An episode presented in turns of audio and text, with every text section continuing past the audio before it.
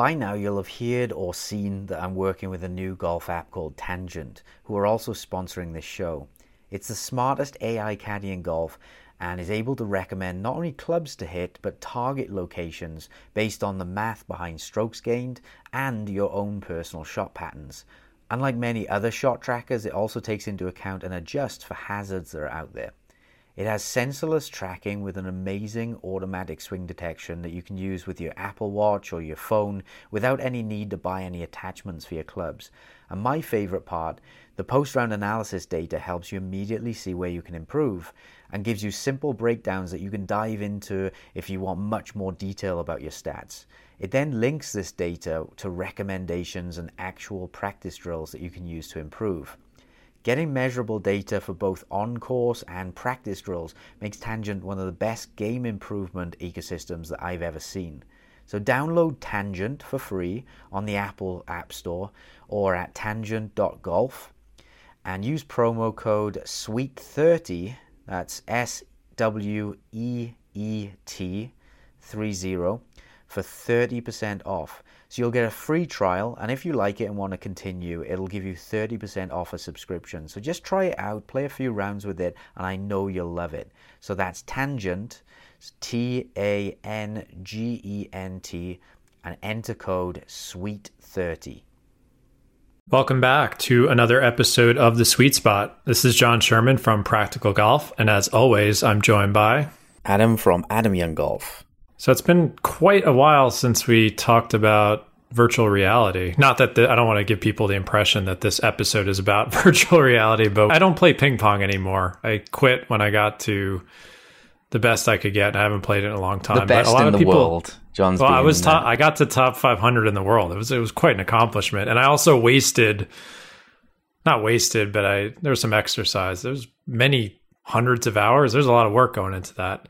But a lot of people have been curious about the golf game, and you you've been playing it recently. You told me. So, what are your thoughts? Yeah, I mean, I I thought that with the fact that I have a simulator in my house, I'm not going to get any advantage out of or any use out of getting this golf game. But I just thought oh, I'll get give it a go because I've got someone who I know who's kind of young and they want to get into golf, but obviously it's really difficult for them. So I thought, oh, maybe this is a good way of teaching them some things. And I got it and started playing it and just to see what it was like.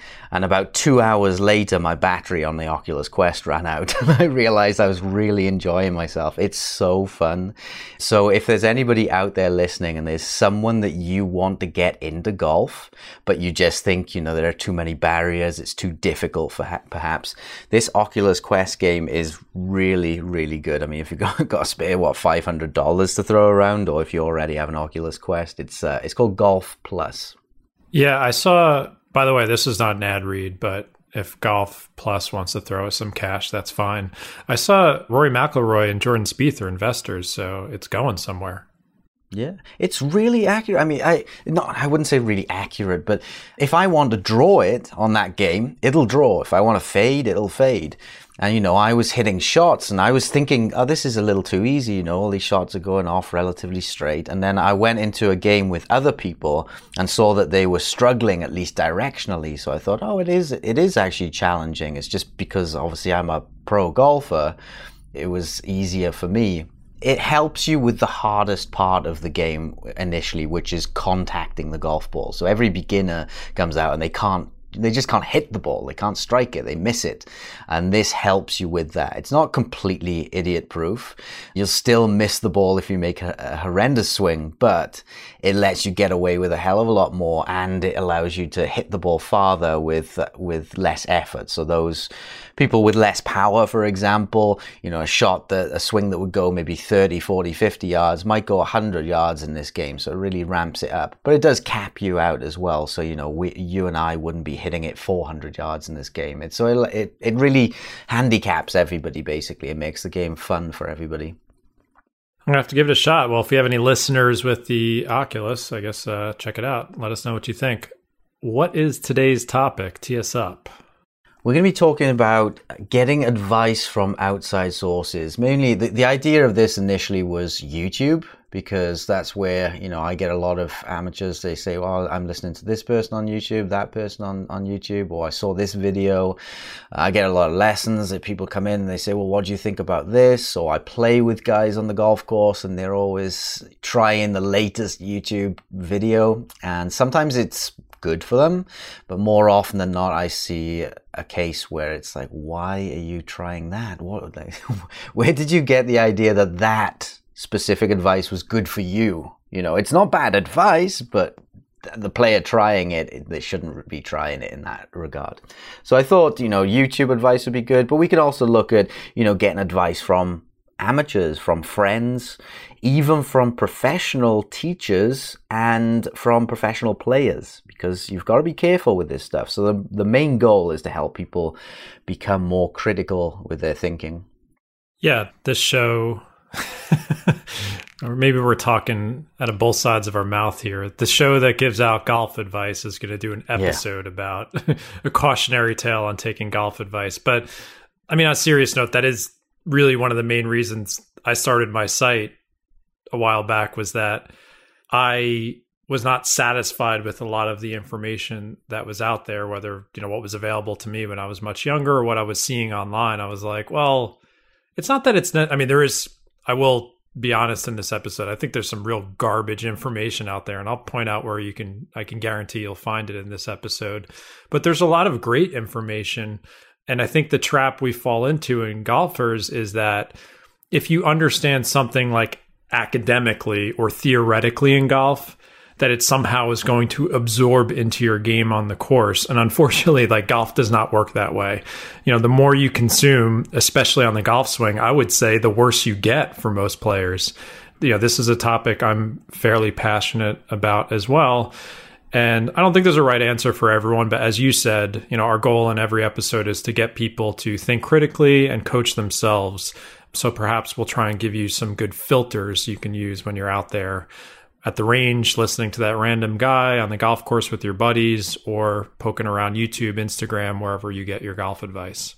Exactly, yeah. You know, I think that when I was learning the game, it just golf seemed like voodoo. I tried, I, you know, I tried to get advice from all the books, from all the magazines, any new magazine that came out, I got it straight away.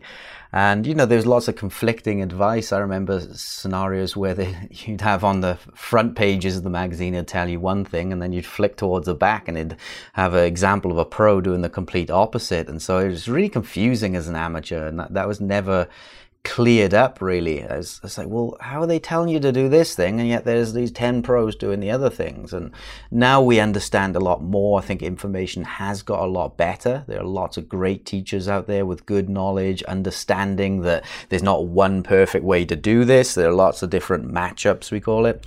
So yeah, advice is getting better, but it's still, it's always good to be more critical thinking, even as a coach. And even when you're listening to us, you know, be critical thinking. We might say something and it might not apply to you. We try to help you understand when it does, but yeah, there might be certain things that might not be applicable to you. I try to be self aware of this because I realize that, you know, I give out a lot of advice in my book, on Twitter, on my site, this show. And I have contradicted myself at some point. I'm a human being. Of course, I'm going to contradict myself. And I, I, think I was messaging with someone the other day on Twitter where they were saying, well, listen, I, you know, I listened to your show. I've got Adam's book. I've got your book. And I feel like when I turn off all this stuff, that's when I'm playing my best. And I'm like, by all means, you do not have to listen to us all the time. And we're going to keep trying to put out information out there because we have so many different types of golfers listening to us. But I also want to be self aware enough that, you know, you can't do it all at once. So, I guess this applies to us as well. So be, be careful what you, you use and don't use from us because you know you have to be your own filter in this game. You can't do it all. So where do you want to start? You had a little bit of an outline for us uh, on just this on, conversation. Just, just on that topic, it's understanding when it's relevant to you. You know, I did a, I did an art. Some of this is obvious, but we can maybe make mistakes as an amateur golfer. You know, if I, I did an article on how to fix your slice, and I had someone email me and saying, Adam, I read your article and, you know, it made me worse. And, and it turns out that they were a hooker of the golf ball and they took the information on how to fix your slice. so, I mean, some of so it is obvious, but, but, then, yeah, I mean, I'm, I'm hoping it's, I shouldn't say this because probably the person listening is going to feel really bad about that now, but some of this, I, I need to be more cautious if I'm writing an article or if I'm doing a video of saying at the very start of it, look, this is when this applies. This might not be relevant to you if you are X player or Y player. So yeah, it's, it's about even for us, it's, it's, a stage of learning where we're seeing how to, you know, all the different people that come to us and all the different problems they have and making sure they understand when is it relevant to them. So on your question, what the outline is, I thought about talking about amateur advice. So lots of people get advice from their friends when they're playing on the course. Uh, most people, if, if there's a player who's better than them, they're going to take advice from them. But I've seen players who, you know, I've seen 12, 13 handicaps, still taking advice from 20 handicap players. Player who's worse than them, they're still taking advice from them. That's not necessarily that a player who's worse than you has worse advice, but it's interesting. Also, we can look at professionals, so professional players. You know, there are lots of videos floating around of good players, tour players giving advice or what they think they do. And so uh, there's cautionary tales there. YouTube or magazines, things like that. And then even coaches. I'm going to have a crack at as coaches as well and get and give you some ideas of what to look out for for good coaches. There are lots of good coaches out there, but yeah, there's still things to look out for with us and ask us. I think the most obvious situation is definitely with the I always called it a bad game of telephone that occurs amongst recreational golfers. You know, you get someone who read an article in a magazine, watched a video, they go to the range, they're telling their buddies, like, oh, I figured this out. And then this information is being relayed, probably not in, in its original form. That's been watered down a bit. And then you got five other people trying it.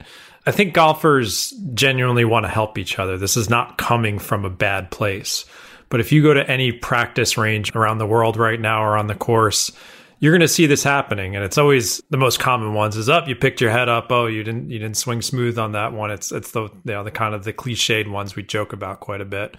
It's hard because like i said i think people have good intentions but coaching a golfer is much different than like playing the game. And yeah i guess i've made that transition to being someone who became a pretty good golfer and then i gave advice from a golfer's perspective. So um, I'm not always right. I've gotten some things wrong. So I am technically this person.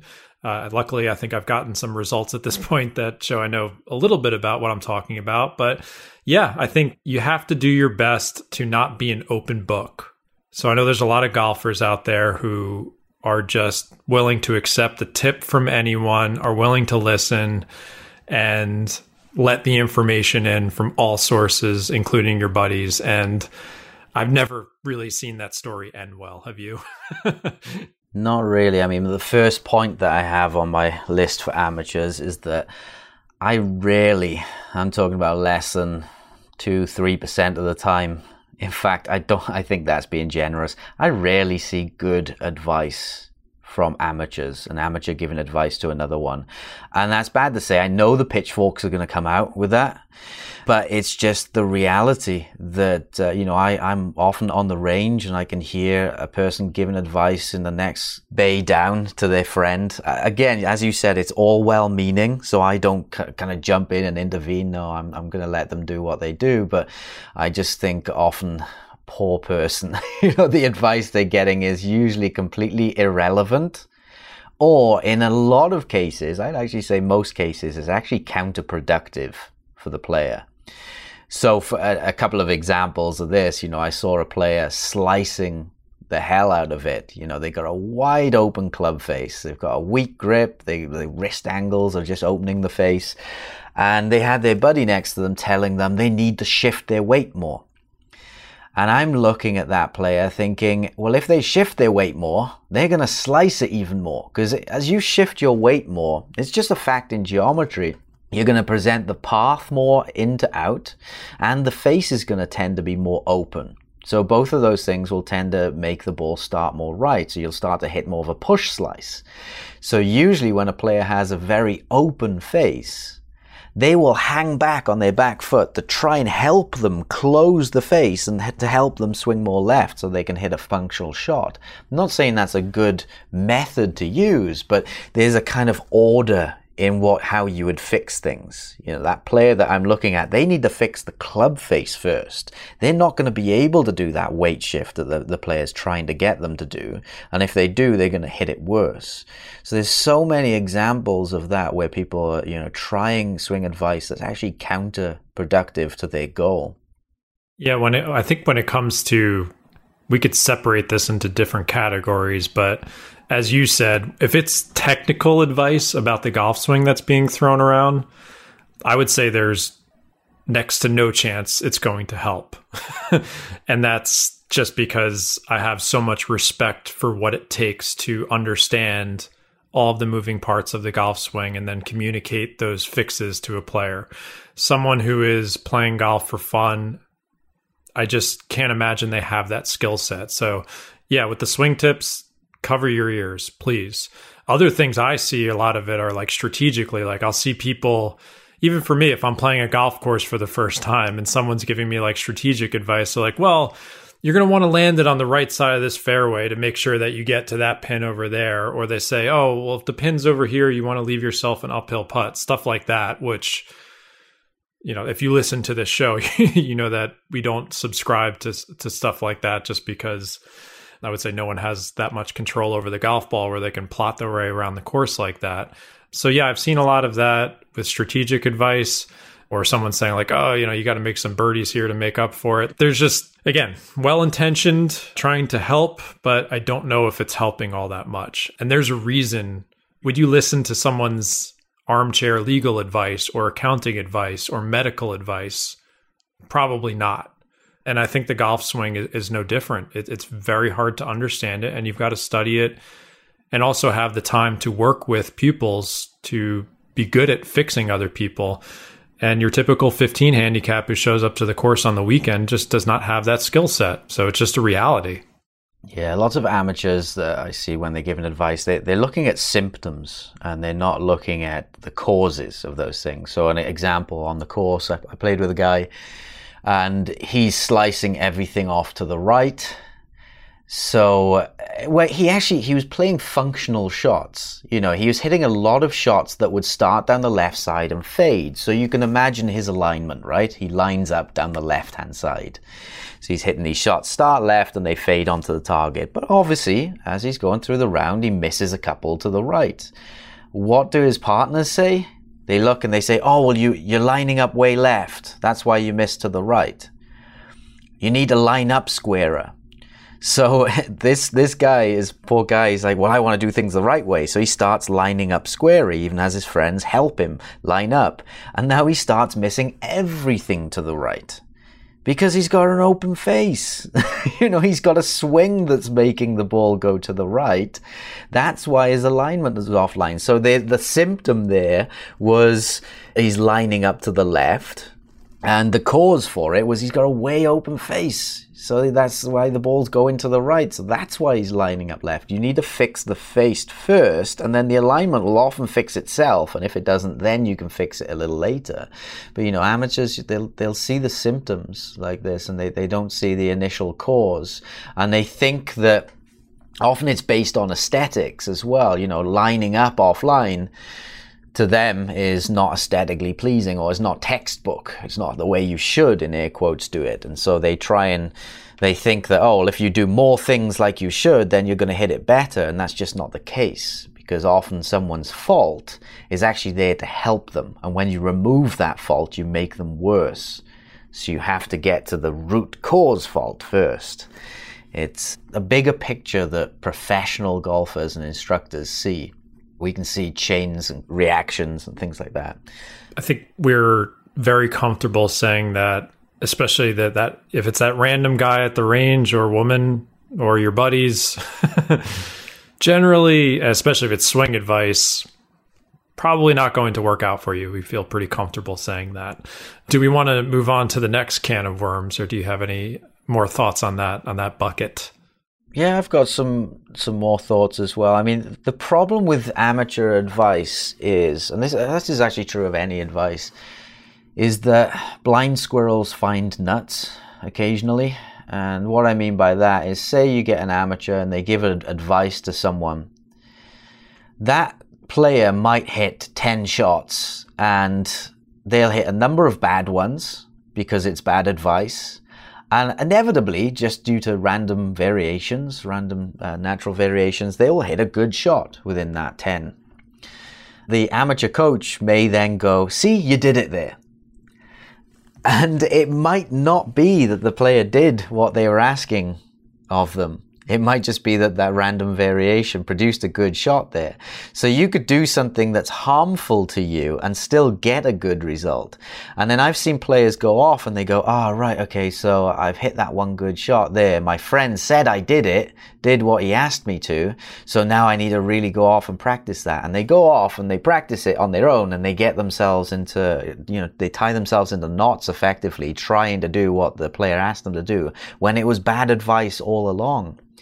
I give the example of if your watch stops, you could replace the battery or fix the watch, or you could whack your watch against the table and it might start again. but that's not the right way to fix it, right? You whack it against the table and you go, oh, it started. If you do that enough, you'll start, you'll break the watch. So it's often best just to fix the watch or replace the battery. It's amazing how quickly, if you have a golfer who's like doing something well, and other golfers see that, they just like flock to it. It's like moths to a flame. It's unbelievable because everyone's so, and again, we all want to get better and we're so eager to figure out this game. I remember during our, our club championship, I was putting really well and I had a lot of people at the club watching me. And I remember being on the practice green like the following week, and I have a SeeMore putter, which I love. I believe in their system and people were holding this thing and trying to putt with it like it was Excalibur. And I'm like, I don't know if it's gonna like. I like this putter; it's good for me. It works really well for me. But like, I was trying to be honest. I'm like, it, you know, it could work for you. It might not. I mean, the results that are occurring for me, there could be something else in there other than just the putter. It happens it happens to suit my style and the way I like to putt. It's always interesting to me when you're around someone who does something well on the course. Like people want to just immediately suck it out of you. And unfortunately, a lot of the times that player can't fully explain, and we're going to get into this with pro golfers too. A lot of golfers don't really understand why they can do something. They think they do, but I don't think they really do. Perhaps that's a segue to our next one. But yeah, it's it's it's tough. I think, you know, if you're around some really good players, like if you had access years ago when I first started playing with like scratch level golfers, I did learn stuff from them, but it was more about like process and like emotional control and just watching how comfortable they were on the course and the routines that they had. Like that was stuff that I could genuinely glean from them or the way they practiced, like how focused they were. But I wouldn't ask them for a swing tip because I don't think they would be able to convey why their golf swing was so good and more importantly how that would work for me i think there are some things you can learn from better players but i don't think it's really the technique stuff yeah, you know, I remember as a kid not hitting the ball very far, and I'd play with some guys who hit the ball a mile, and I'd want to know. I'd, I'd ask them, "How'd you hit it so far?" And obviously, they'd say a bunch of stuff that was completely irrelevant, like, oh, you got to get it in this position at the top of your swing, and then you'll hit it as far as me. What I didn't realize is they just had 120 mile an hour of club yeah. speed, and, and I was swinging at 95 mile an hour. So there are things rooted in fact, there are things rooted in physics, and that's what I like these days. There are definite answers for these, and it could be that they were always there, those answers, but it, it seemed, it did seem very voodoo esque when I was learning golf you know, the, the, even the online articles when the internet first started coming out, you know, I remember stories of, oh, if you lag it more, you'll start to hit it farther. If you do this with your shoulders, you'll start to hit it farther. And, you know, none of it helped me hit it farther. It was just, I would have been better off with a, a stick trying to swing it as fast as I could. So yeah, I mean, there's there's just so much out there. But what's some of the common advice that you hear on the course? What's the most common stuff that makes your eyes roll into the back of your head, Jon? it really always goes back to the picking your head up thing and like it goes back to those three or four statements like just they keep getting uttered over and over and over again because again if you watch someone swing on a golf course how long is their swing you know a second three quarters of a second whatever it takes you're only going to be able to pay attention to like the big motor pattern. So yeah if you see someone picking their head up you're like oh that was it or you know the tempo of their swing which you know we've had more in-depth discussions on what creates good tempo and it's not the visual aesthetics of it. It goes a little bit deeper than that. You hear the nonsense about putts mysteriously breaking on one part of the course because there's a creek a mile away that has this gravitational pull that supersedes gravity you know all the, the greatest hits are always out there again i don't think it's it's well intentioned. People aren't trying to be rude, they're trying to help. I think it's a nice part of the game in terms of its camaraderie. But if you do want to get better, I think for the most part, you just kind of nod your head and smile and say thanks, and then don't use the tip. well, as an instructor, I can't do that in a lesson because uh, my way around it is when someone comes to me and they've been given a poor piece of advice, and well, I can yeah, see it's actually different context. yeah, when when I can see it's actually hurting them. Like say for example, oh, I'm trying to swing it easy. And I say, well, why are you doing that? Oh, because my, you know, my friend told me he's a low handicap. He says swing it easy. And if I see it's hurting them, I'll say, okay, let's do a test. And I'll get on my quad and I'll tag the balls and I'll say, right, hit 10 shots, swing it easy, swing as easy as you can. I may even do another test where I say, swing it easier than that. And then we do another test where we do, right, hit it as hard as you can now, or, or increase your tempo. Let's go faster. And then from there, we can actually look at the outcomes and we can say, well, this is doing nothing for you. Or in rare cases, it might actually be improving a player. There are rare cases that I have to step back and say, you know what, that bit of advice is making you better. But in most cases, we look back and we say, actually, this easy swing is doing absolutely nothing to improve your game. It's just making you hit it shorter. Or even with the heads up thing, I'll record a player when they do a good shot and then when they're hitting shot, shot, shot, and then they hit a bad one, I'll say, What do you think happened there? They'll often say, Oh, I lifted my head up. Then we stick the videos side by side. And you know how many times I've seen someone pick their head up earlier? Less than 1% of the time. In most cases, I've seen more cases where someone's kept their head down longer on their bad shot.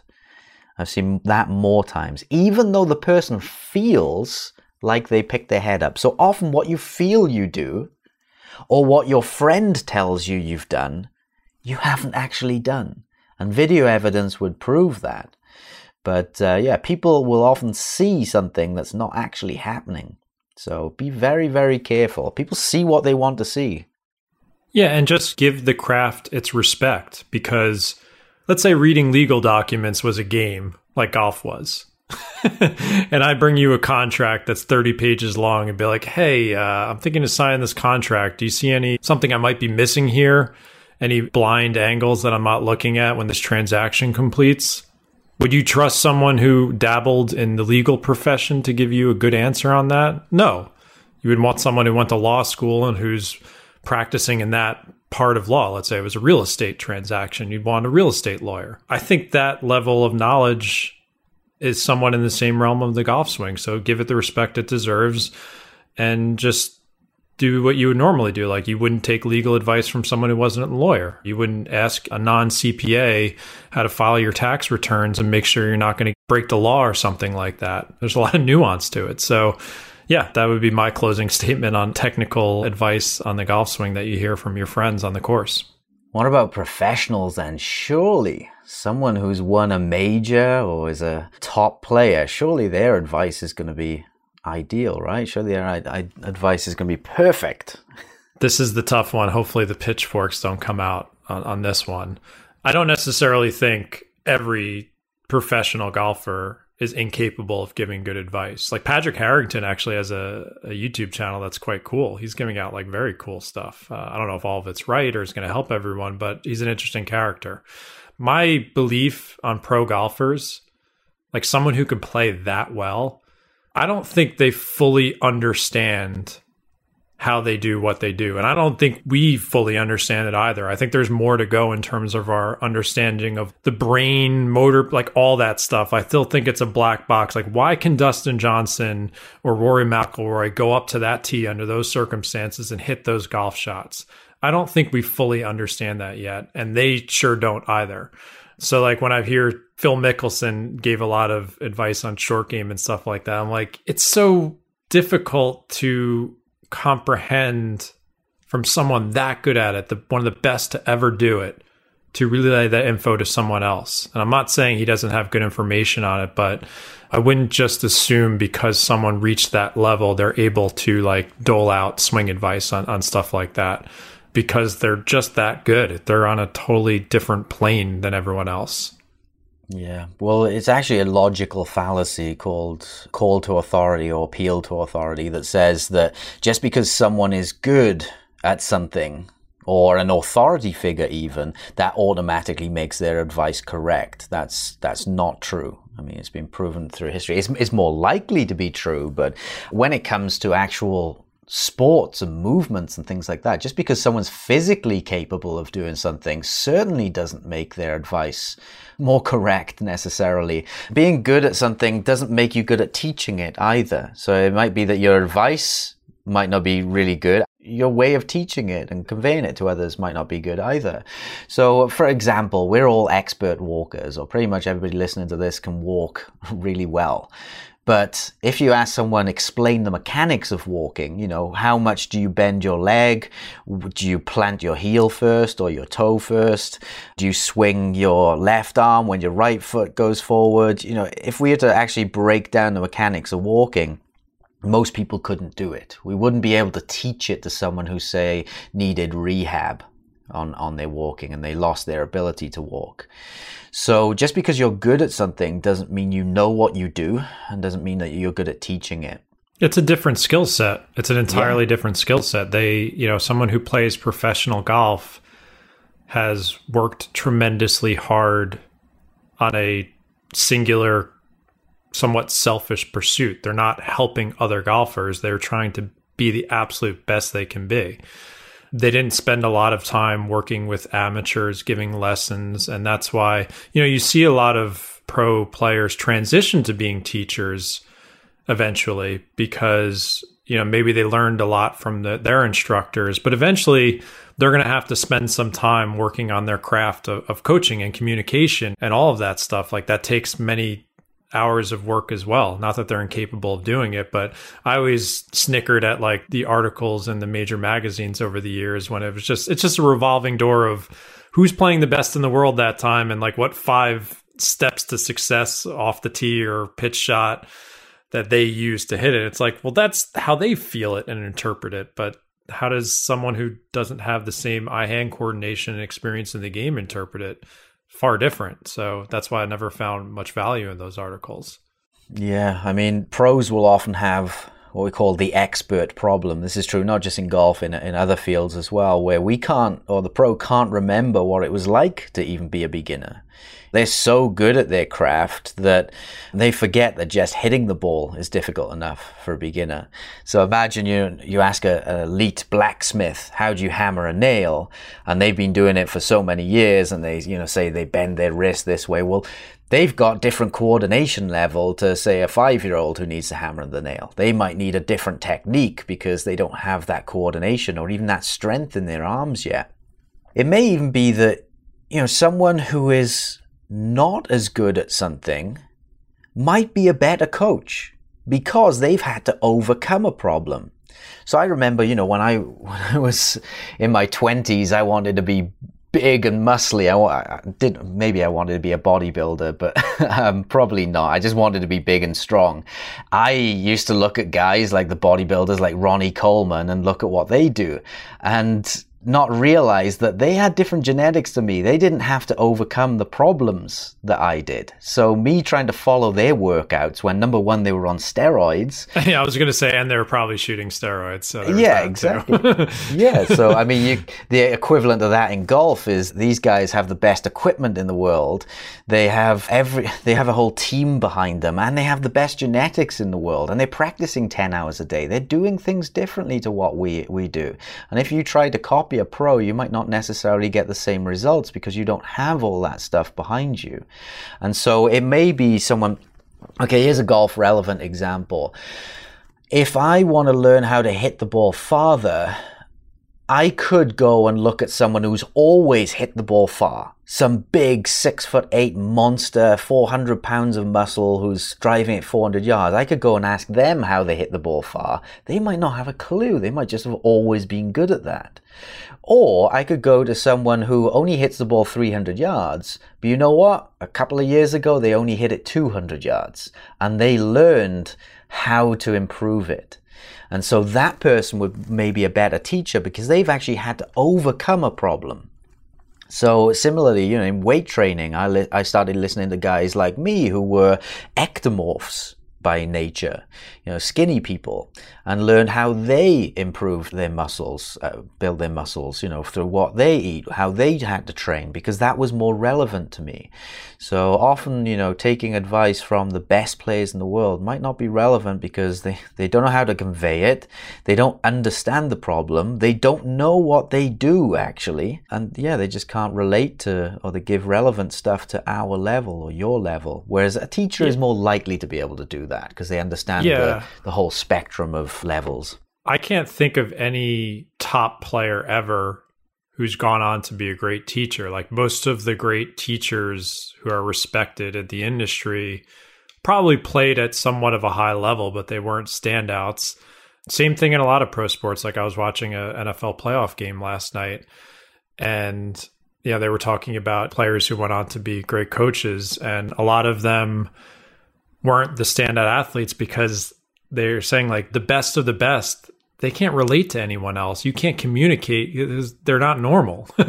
so yeah, there's this funny video of Dustin Johnson. It got sent around on social media oh, forever. I think it was the one where he's like, he had like a hooked line. He like faded, and he's like, "How do you do that?" And he's like, "And don't forget to fade it." That was like yeah. the last clip. it's like, well, I just stand up, I aimed on the left hand side, and then make a swing, and don't forget to fade it. That's how you fade well, it, guys. that's one of the reasons why you have. I think it was Phil Mickelson's quote on Feherty. His belief was that to play pro golf, you had to be either really stupid or really smart, and the people in between never made it. So you've got a lot of guys who have no clue why they're as good as they are. They just step up to the ball and hit the thing and are not thinking about it much. And then maybe someone like Phil, who is like probably thought his intellect is the reason why he was so good, but I'd argue he's got talent that no one else has either. It's it's it's yeah, it's it's tough to glean advice from someone who's that good at something because the reason they're that good is different from why a 15 handicap would go down to a 10 handicap. Beware of the the top professional golf swing tips. And unfortunately, those are really good marketing tools and always have been. We are going to take a quick break and we will be right back. When you're hiring for your small business, you want to find quality professionals that are right for the role. That's why you have to check out LinkedIn Jobs. LinkedIn Jobs has the tools to help find the right professionals for your team faster and for free. You can post your job for free at linkedin.com forward slash sweet spot. LinkedIn is not just a job board. It helps you hire professionals you cannot find anywhere else, even those who aren't actively searching for a new job, but might be open to a new perfect role. In a given month, over 70% of LinkedIn users don't visit other leading job sites. So if you're not looking on LinkedIn, you're looking in the wrong place. Also, on LinkedIn, 86% of small businesses get a qualified candidate within 24 hours. Hire professionals like a professional on LinkedIn. Just recently, they even launched a new feature that helps you write your job description, making the process even easier and quicker. And they know that small business owners like myself and Adam are wearing so many hats and might not have the resources to hire, so it's a great place to get help. Now, here's what you can do Post your job for free at linkedin.com forward slash sweet spot. That's linkedin.com forward slash sweet spot to post your job for free. Terms and conditions apply. We have an exclusive offer on one of my favorite golf shoe brands, True Linkswear. They just released their new Lux G shoes, which is their first big release of 2024 and it is packed with a ton of features. The Lux G is available in both men's and women's models, and it combines tour level performance with a new fit and feel. You'll get the comfort that True Linkswear is known for with their Wonderlux midsole for a supportive yet comfortable ride. The Lux G is also fully waterproof with a two year warranty, and they have designed it with their padded heel lock system to ensure stability throughout the entire golf swing. But they didn't stop there. True Linkswear always pays attention to the small details. There's padding on the back to prevent rubbing against your foot an antimicrobial comfort insole, and the Lux G's come in multiple colors. Sweet Spot listeners can get 15% off the Lux G shoes by visiting truelinkswear.com and using promo code SweetSpot. Once again, that's truelinkswear.com and use promo code SweetSpot, that's one word, to get 15% off their new Lux G shoes. Yeah, there's a coach on Facebook who markets himself as he was a great player, or I wouldn't say great player, but he won lots of local tournaments. He's got a trophy cabinet. He often takes pictures of it and says he's very adamant that if you don't have a lot of trophies as a coach, you can't coach. And you know what? Yeah. I've watched some of his videos and they are horrendous. I'm not going to name him by name, but they're horrendous information, yet he's a really good player. And he just, you know, his, his whole shtick is if you you if you're not a great player as a teacher, you can't teach. And there's there's yeah, I think obviously nonsense. there's a correlation, but yeah, it's it's yeah. pretty much nonsense. Yeah, advice say, is advice. Yeah, my belief is if you're teaching the golf swing, you know, I would take swing advice from someone who is a really well established teacher who had thousands of hours of coaching experience and and and knew that craft would I care if they were a standout college player or played professionally? Not really, because I think there's examples of both. I think there are, are swing swing coaches who, like we had Rick Farron, he, he won a few times on the PGA Tour. He's now a very good swing coach. There's examples like that. And then you have some swing coaches that I know personally who aren't that good players, but they're really good at helping other people with their golf swing. Where I draw the distinction is would I take advice from someone on everything else? So I guess the kind of advice that I like to give if they can't play at a high level, probably not. That would be my differentiating factor. If I wanted to learn about everything but the golf swing and how to get better at golf, I think I would defer to more to someone who had played the game at a higher level than someone who had no experience playing at a high level. That'd be the line where I, I would draw to be yeah, honest. definitely. I mean, they can they can obviously help you with experiential things. Like I, I'm oh, never yeah. gonna know what it was like to play down a major, you know, the last hole of a major or anything like that. So yeah, they can give advice on that that I could never give because I don't have experience. But ultimately, I mean, when we look at the logic of this, advice is advice. And what I mean by that is, say you get some advice written down on a piece of paper, and it's good, it's relevant to you, and it works, right? Whoever gave that advice, that's the irrelevant thing. Whether it was a coach who gave that advice, whether it was a player who gave that advice, or whether it was even AI, artificial intelligence. Oh, that could be another oh, well, episode let's not go down that yeah. rabbit hole right now. but say, okay, say AI in the future gave advice and said you need to flex your lead wrist, and that worked for someone. It was relevant to them then the playing experience does not matter in that uh, in that regard. The advice yeah. is the advice. So be very careful with this. That's why it's a logical fallacy, the call to or appeal to authority. Just because someone is an authority figure doesn't make their advice good nor nor bad. And just because someone can't play the game doesn't mean their advice is, is good or bad.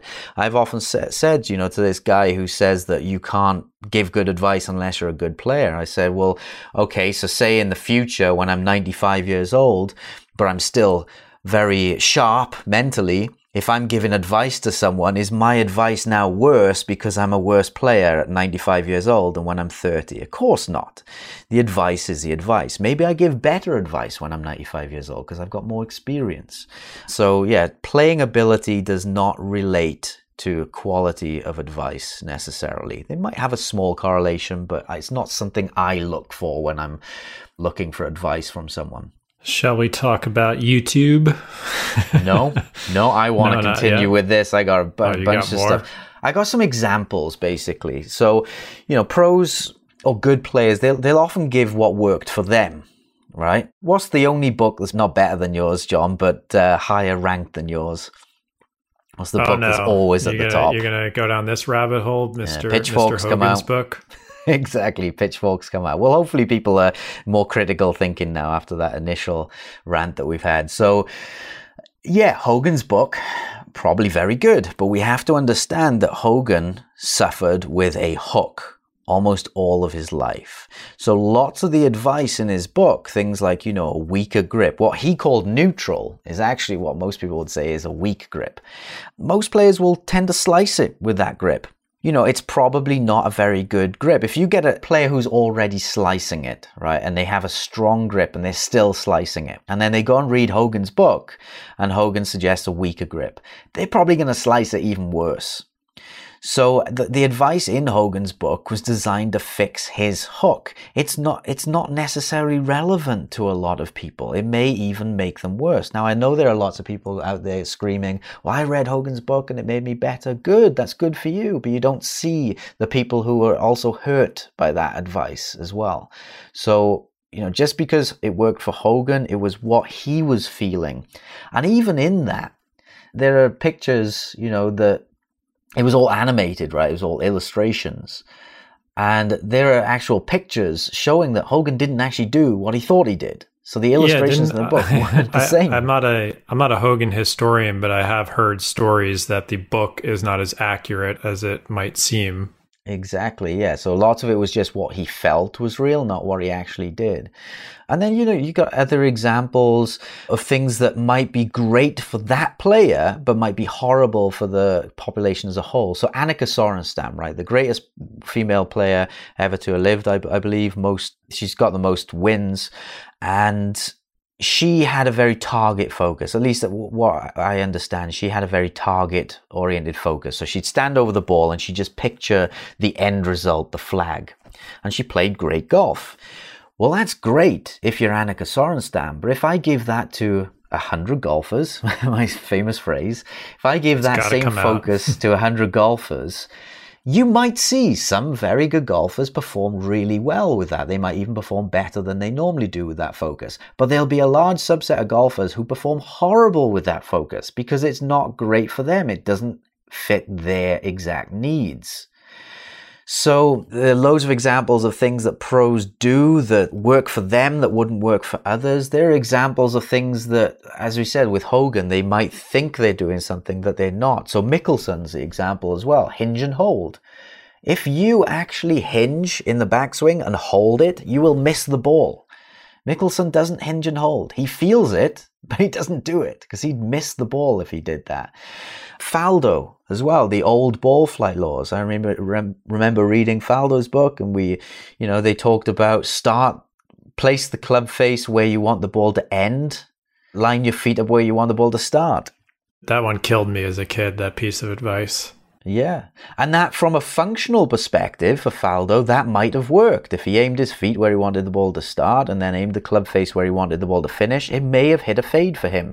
But if you actually do that, if your club actually points at your target as you're swinging through and you're swinging to the left, your ball is not going to land on the target. You're going to hit block it straight into the trees because we know now based on physics that the ball starts very close to where the club face is looking. So for me, when I tried that advice, I just whacked it straight into the tree instead of curving it around. So it's very frustrating when you're trying what a pro says and what they said they do and what they or what they think they do and what they actually do are very different.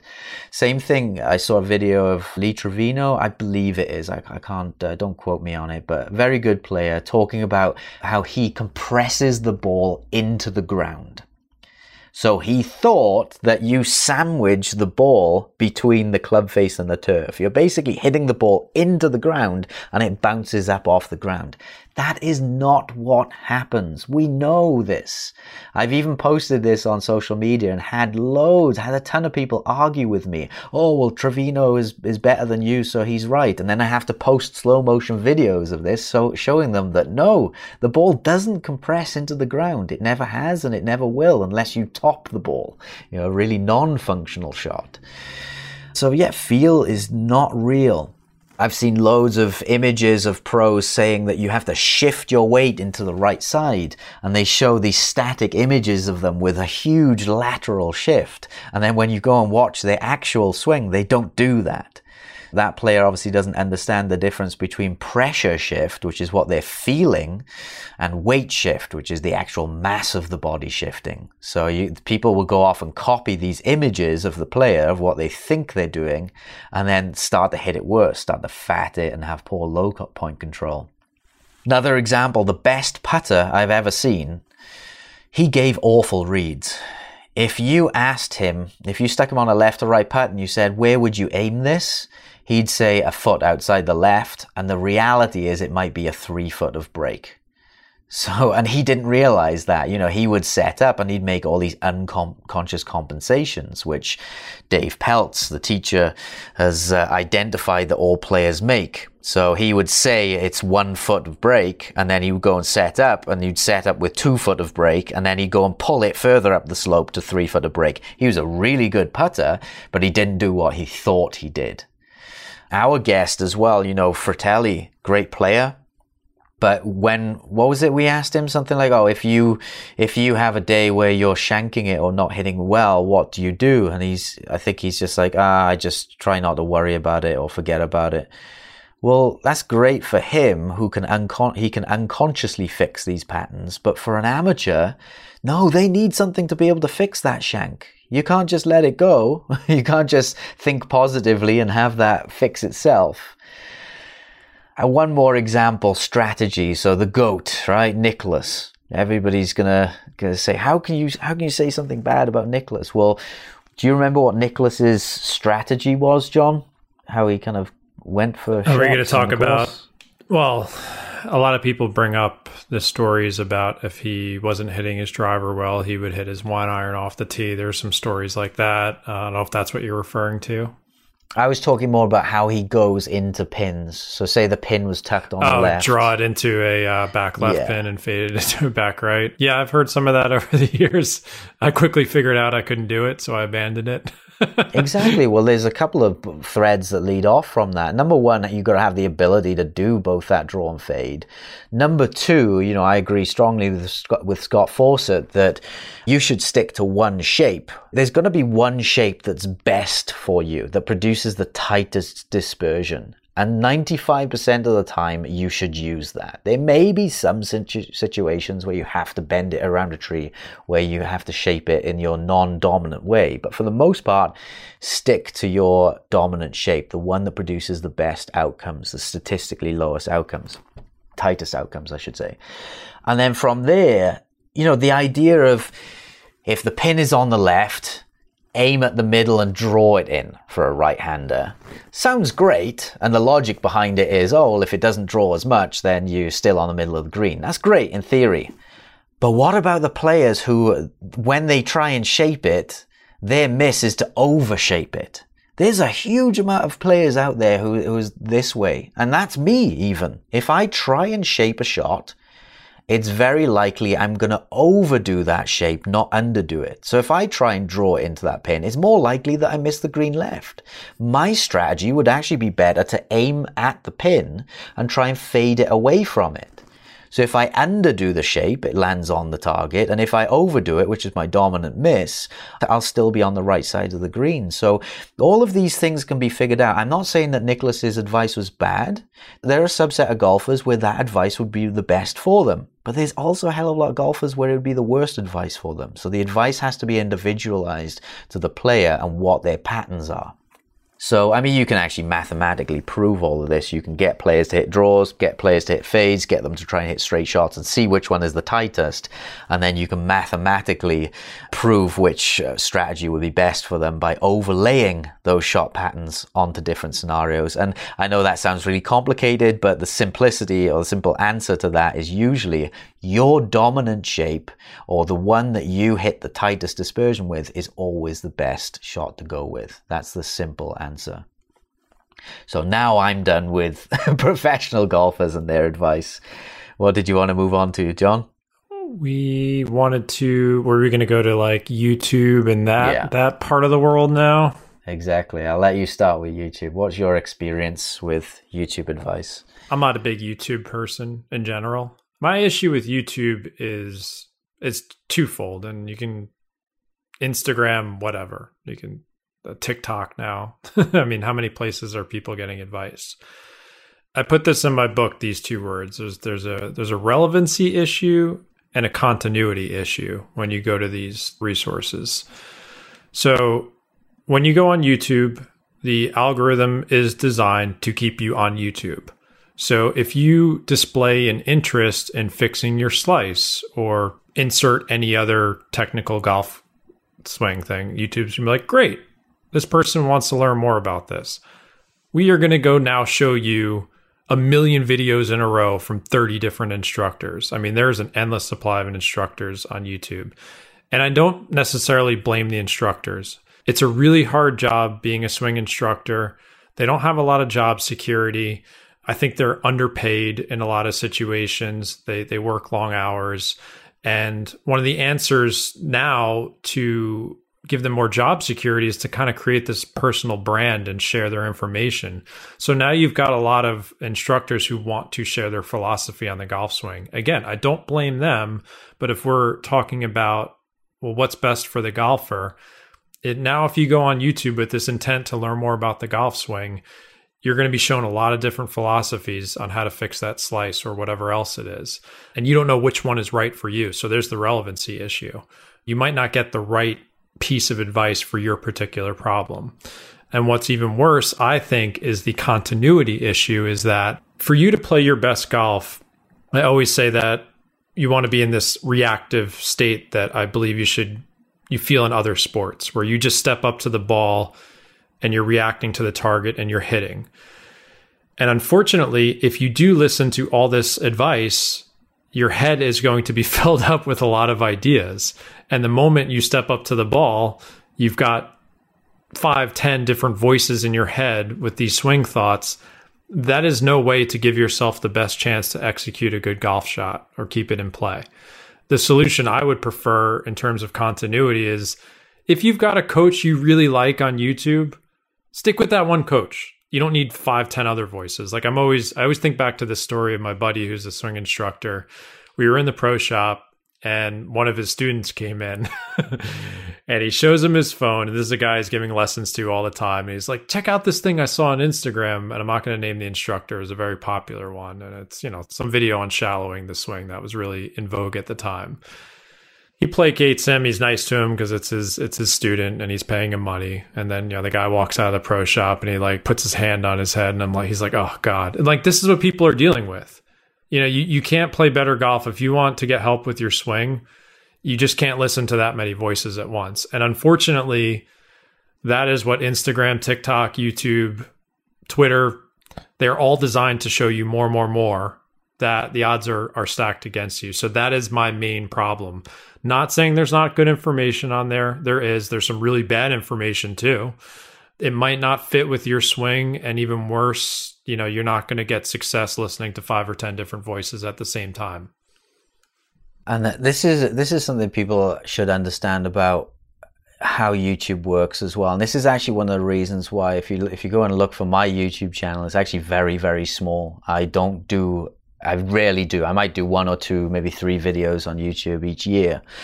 And the reason why is because I know some guys who are in the YouTube space and there's a lot of pressure from them to keep pumping out content. Yeah. Because, you know, yeah, you get money for views. And so if you pump out one video a month, and you've got, or you pump out three videos a week, you're going to get paid more if you pump out three videos a week.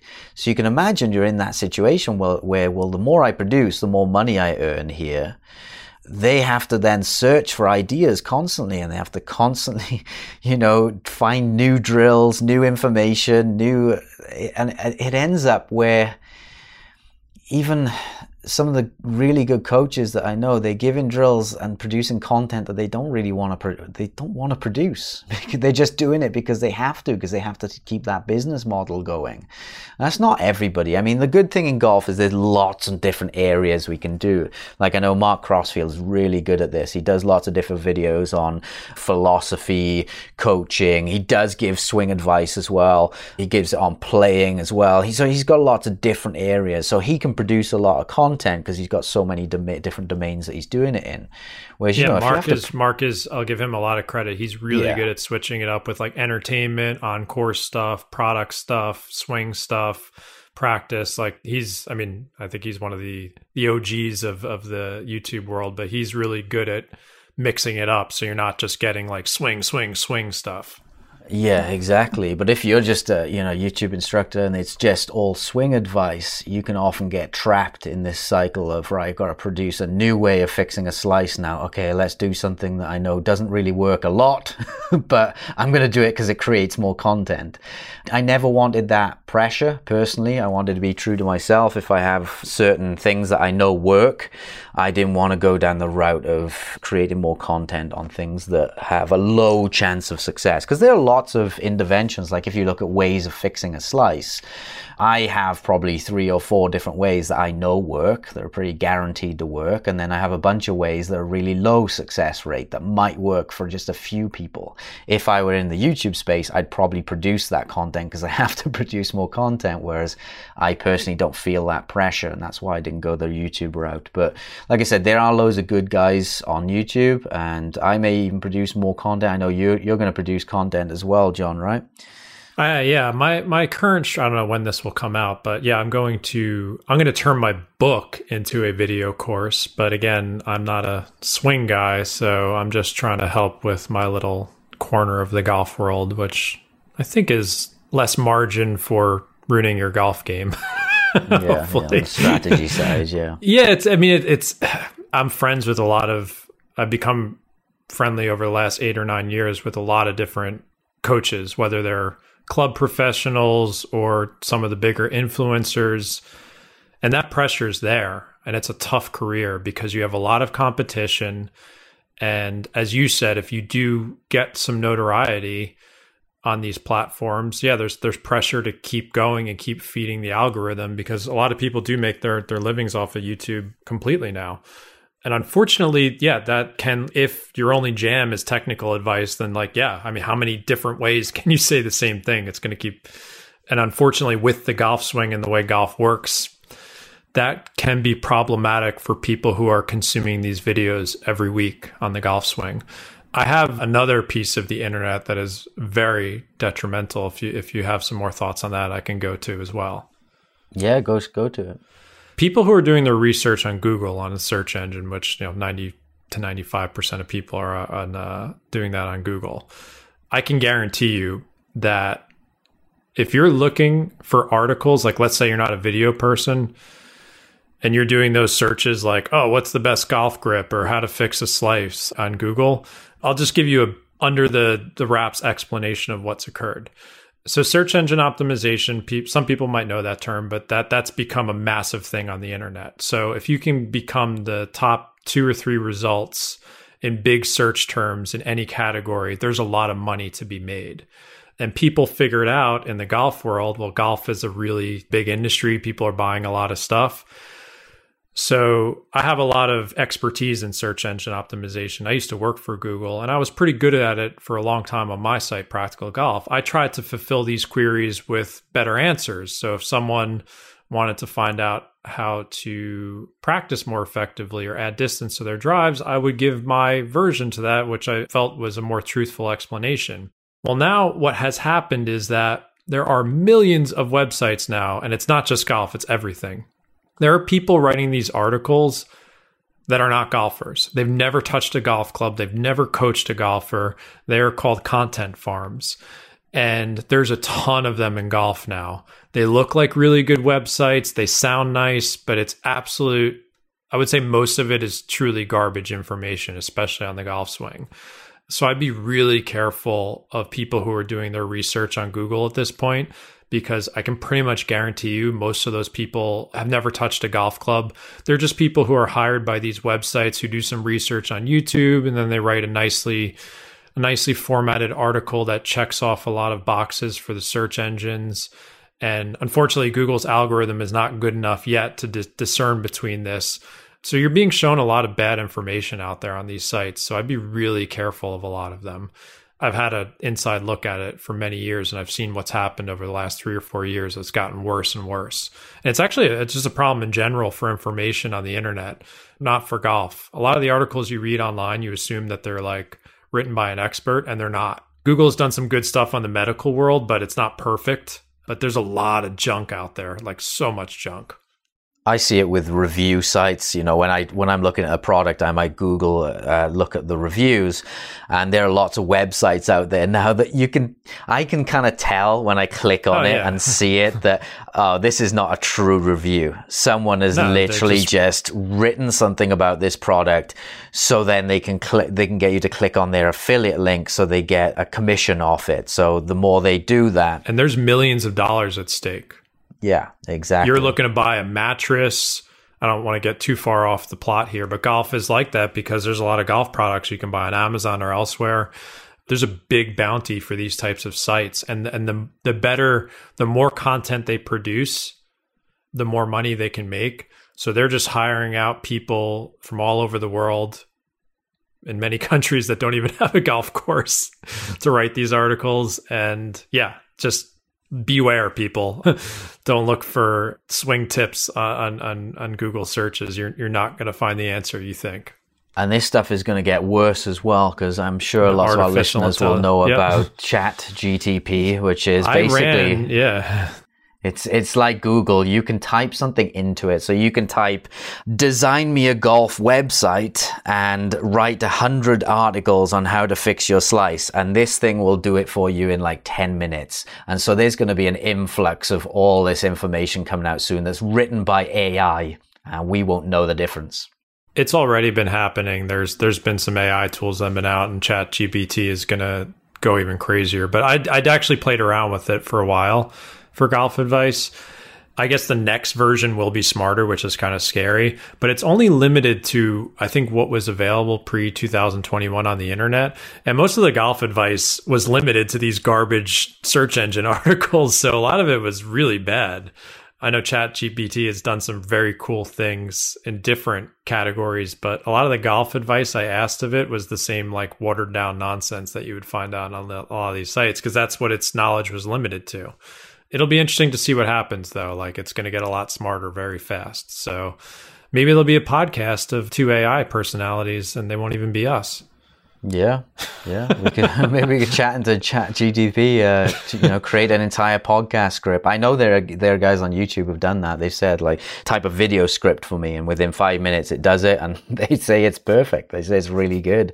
So uh, this might be the future. I'd be interested to see where golf instruction goes. I do see a place for AI definitely, but golf instruction is a very creative format. You know, there's lots and lots of variables to take into account. So I don't fear for my job just yet, but in a hundred years time, I think things might be very algorithmic in nature. Yeah, I think there's a, a very human aspect to coaching in golf, especially more on like the topics that sometimes we discuss on like how to help people manage expectations and strategy. And like, yeah, some of that can be AI'd, so to speak, but I'm hopeful that the human element will be important still.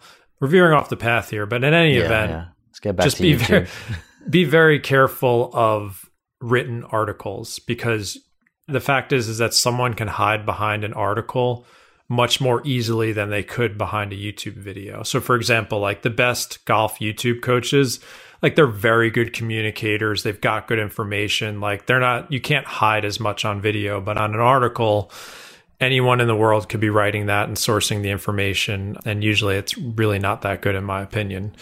I think the biggest filter people need to have is that, you know, it's like that old Harvey Penick quote swing uh, i'm going to paraphrase here but like swing tips are like aspirin. You take one or two and whatever but you take the whole bottle and now you got a problem. I forget the direct quote but it was something like that. And and that's very easily possible on on youtube. You can sit back on your tv and it's just going to keep showing you showing you showing you more and more videos. And the more you absorb i believe the worse you will get when it comes to the swing stuff in my opinion and lots of it, again, with YouTube, because it's all algorithmic, the people creating the videos, they'll want to feed into the algorithm. And so they know or they can find out what are the most searched terms. So, you know, when I, this morning over my coffee, I went onto YouTube and I looked at the golf videos. I just typed in golf swing tips and the first few videos were on things like shallowing and lag, you know, because those are the most searched terms. So if I want to create a viral video, I'm probably going to do something on lag. But the problem is I clicked and watched some of those videos and there was a, a lot of it just wouldn't make a lot of players better. You know, it gave, lots of them gave the assumption that if you lag it more, you're going to hit it better. So just like you said with the aspirin, right? More is better, people think, but it's not the case. You know, for many players, uh, you could lag it more and hurt your game. In most cases, when people have a lack of lag, or they're losing their lag or early releasing it, it there's a prior reason to that. You know, there may be a very open face, for example, in the in the backswing or top of the swing or early downswing, and so they're losing their lag or early releasing to try and alleviate that. And so if they watch that video and try to implement the video information, they would hit it worse. I mean, God, you can miss it completely if you if you lag it more. So it's definitely not a case of more is better. But I think people watch these videos and they assume that oh, this must be correct because it's on YouTube and it must be relevant to me. Yeah, they often the videos, the the ones that I watch at least, they didn't address when you might need more lag or if more is better. You know, they didn't address what it actually changes. So, you know, we know from geometry that adding more lag or later release is going to move the low point forwards. That's going to be good for lots of people, but it's going to be bad for some people. If you're someone who's a slicer and you swing way left and you got a steep angle of attack, adding more lag and later release might be worse for you. That's what you're paying for for a lesson though to get customized info, right? Like if you if you're going to get something for free like that, you have to understand the trade-off is that it's not customized information. It's more generic. Whereas if you paid someone $75 for a half hour or 45 minutes of their time, then they can make that distinction. Which exactly, is, you know, yeah. something people need to decide for themselves. Do I want the generic stuff or do I want more customized stuff that has a better chance of helping me? Yeah, I think it can be done though. I think you can create, say, a video on lag where you say, who is this relevant to? Yeah, if you add choose, more choose your own adventure. yeah, like if you add more of this, what is it going to achieve with the outcome? Because there's certain things based in geometry. If you add a later release, more lag, you're going to create a more forward low point, which is going to steepen the angle of attack which is going to tend to present the face more open as well. So again, this video would help all the hookers out there but for all the slicers, which is what, like 90% of the population, that video is going to make them worse. And there was nothing in the video that I saw that addressed that. There's nothing that says, if you slice this, you don't want to watch this video. You want to watch X video instead on how to close your face first. So yeah, they didn't address like other uh, needed matchups. Also, a, a, later release and more lag, those kind of things go hand in hand. It makes the club swing higher through impact. So again, that's great if you're fatting it, but if you've been hitting top shots, you're going to be hitting it worse with this. It needs to be matched up by things that, you know, deepen the arc into the ground. So that's why pros have lots of squat first and then they have these later releases. Whereas for most amateurs who early extend, they would hit it worse if they tried to lag it more on later release. So all these things, it's like, is it relevant to you? What other matchups need to be in place? What does this move actually do? You know, there's so much on shallowing and rotating your body without any relevance as to what it actually does to the ball flight, which is the most important thing. Another point I'll throw in just, uh, I guess we're being more negative than usual, but one thing that I never I mean, this is just me as someone who casually would look at a video like this and what, what I feel in my golf swing. Another issue when you have, when you're talking about a specific move in the swing, so your your brain is focusing on that now, right? So you're going to go to the range and you're going to try and add lag or do whatever. And like I hear certain things about the swing that make sense. I'm sure they're, as you're saying all this stuff, it's like theoretically correct and in physics it's all been proven and all this stuff. But if I actually stepped up to a golf ball thinking about that concept and like trying to do it with my body, stuff like on like the lower half of the body.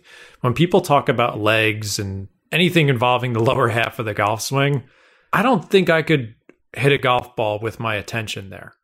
I just couldn't do it. It wouldn't work for me. And I think that's what good coaches and instructors do is that and you've mentioned this many times on the podcast and the, and the way you might work with the pupil is that you see a couple of faults and you give them something to focus on that might not even be related to that move, but it, you believe it's going to get the desired outcome in terms of the movement of their body. Again, another benefit of swing instruction and customized advice is because yeah, my, my thought always goes to if I'm watching a video on this specific like wrist angle or shallowing, and then I try and go do it, I'm like, I can't hit a golf ball with my focus there. Like my focus needs to be somewhere else. And that, I mean, that's just me, but I can't imagine I'm alone on that. Yeah, well, that goes into the whole science behind internal and external focuses. Yeah, we've talked this, about that. Yeah. Yeah, so when you're thinking internally, I, I don't think, well, I know for sure that it's not always a bad thing to think internally. You know, you can, no, you can no, think about movement pieces, but it has to be done in the right time and the right place. Usually yes. away from the golf course while you're training, and hopefully not pre-tournament. You know, if you've got a week before your tournament, you shouldn't be making any wholesale swing changes. So doing it at the right time and place, usually off season, in training, and then understanding that you might not necessarily play with that focus. Playing in a training focus might be completely different. And yeah, that doesn't doesn't come through in a lot of videos, you know. So you end up with lots of players thinking about these things. Not only are they thinking about internal things when they're playing, but they might be thinking about 10 internal things when they're playing because they watched 10 videos last night and they're cycling through them trying to trying to basically find which one's going to be working for them that day and then they end up getting to the 18th hole having not found one and being you know completely tied themselves in knots and that's my the continuity problem is that when you have so many things at your disposal, you're not going to be very patient. so you might like as you said, you might go through this like mental Rolodex through. I mean, it takes months of working on the right thing to see it through. Now, if you have all these options that are fingertips away, you clicks away, now you're going to be cycling through all of them and not giving anything a chance to work. I always go back to the, it, it's like I love the opening scene of Office Space where he's changing lanes in the traffic jam and going nowhere. And I always thought that correlates so well to golfers is that a golfer will keep changing, changing, changing, and they're going nowhere. This overconsumption of information facilitates that type of behavior unfortunately, in my opinion. The problem with golf in general is that you're going to see these highs and lows. Even if you just did the same thing over and over, you'll see these yeah, natural days where you play well or shots where you hit it well, and then you'll see some bad times. And when players are cycling through that, like you said, this Rolodex of opinions and advice, when they have that day, that natural fluctuation that's up, they'll hold on to that advice thinking that there, there was that advice that caused that up day. And it might mm-hmm. have, but in a lot of cases, it might not have. In some cases, it may even have been detrimental advice. You just happen to have hit a good shot or had a good day with that advice. And so it can be really confusing for a golfer in terms of their long-term improvement because then they can get stuck working on something that they say, oh, it worked for me last week. And you're like, yeah, probably wasn't the thing that was working for you. You just had a good day. And they get stuck in that mode trying to stick with that. Or you get the other person like bouncing around and trying to seek something new constantly. So yeah, if you're if you're someone who's been listening to this show for a while, now you know why we always talk about the same things over and over again. Because yeah. when you're looking at what makes the golf ball what it should do, like there's not that much else to focus on than like the things that we talk about in practice and other stuff. Like I'm sure a lot of people maybe get sick of us and stop listening. It's like, oh, I wish I had something different to offer. And I think that's one of the reasons why you want to dumb things, not dumb things down. I'm trying to find the right words here. Simplify. Simplify the amount of options you have because my journey through this game has gone from complicated to as incredibly simple as I can get it because my goal for myself and for any other golfer is for those few moments when you step up to that shot for your mind to be as clear as possible and let your body do what it hopefully knows how to do. You're capable of hitting those shots. You see it in practice.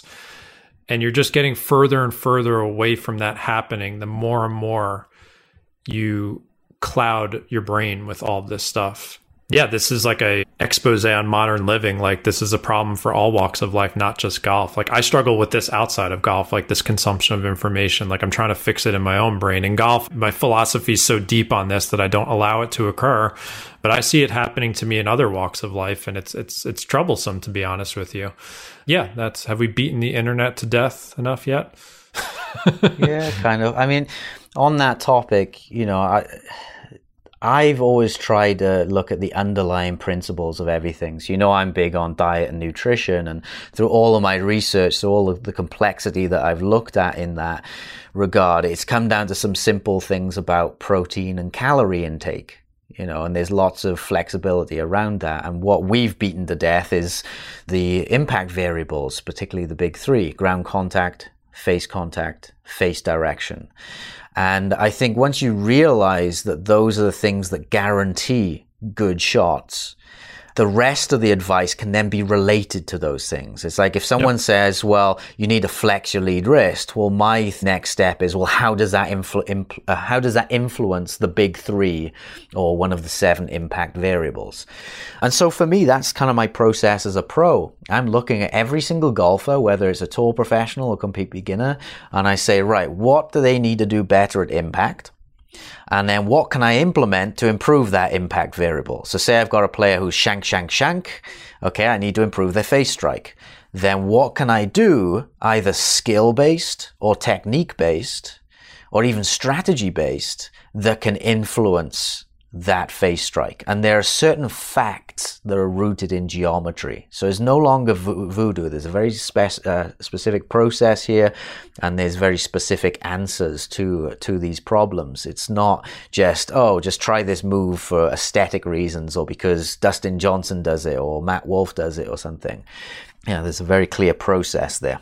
Yeah, and that's why I've, you know, when you look at other walks of life, like I'm really into fitness and personal finance, and I've consumed a lot of content on that. But ultimately, like the people I end up following are like, yeah, for fitness, sleep eight hours a night, drink a lot of water, strength train a few times a week, walk a lot, eat whole foods and less stuff out of a box and get enough protein. And just like simplified stuff to keep your habits going and personal finance. It's like you know you have to be a stock picker. You save more than you earn put it in low cost in index funds and don't freak out and just leave it in there for a long time. So it, it's funny how like i think a lot of people in different in order to stand out in a lot of things online you have to get more extreme right? So there's all these like crazy fitness things and like diets. And i'm like how does someone stick with this? Like it's so insane. Rather you can just do and again, like I said, I end up with the basic people. It's just like, if I can tick off these few boxes every week, I know I'm going to be pretty healthy and like well off financially. I don't need to do all this like crazy extraneous stuff because, as you said, those are the big three or four the face strike path, controlling the face, and ground contact. It can be that simple. It's just, I think the noise complicates things for a lot of people. Not to say golf is the same exact thing as like lifting weights and health. I think it can get a little bit more complicated, but I guess that's why our, we, we end up on on the simpler side of things. Well, with the difficulty of the game, I think it's it's easy to jump ship on any advice. So, exactly. You know, yep. Like we talk in, in terms of facts. You know, it's ground contact, face contact, face direction. You get those three, you're going to hit a good shot.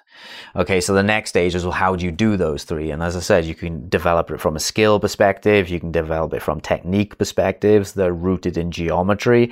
You could do it from certain strategy perspectives. You know, if someone's producing a a three degree left path and a face that's too open to it, they're going to slice everything to the right.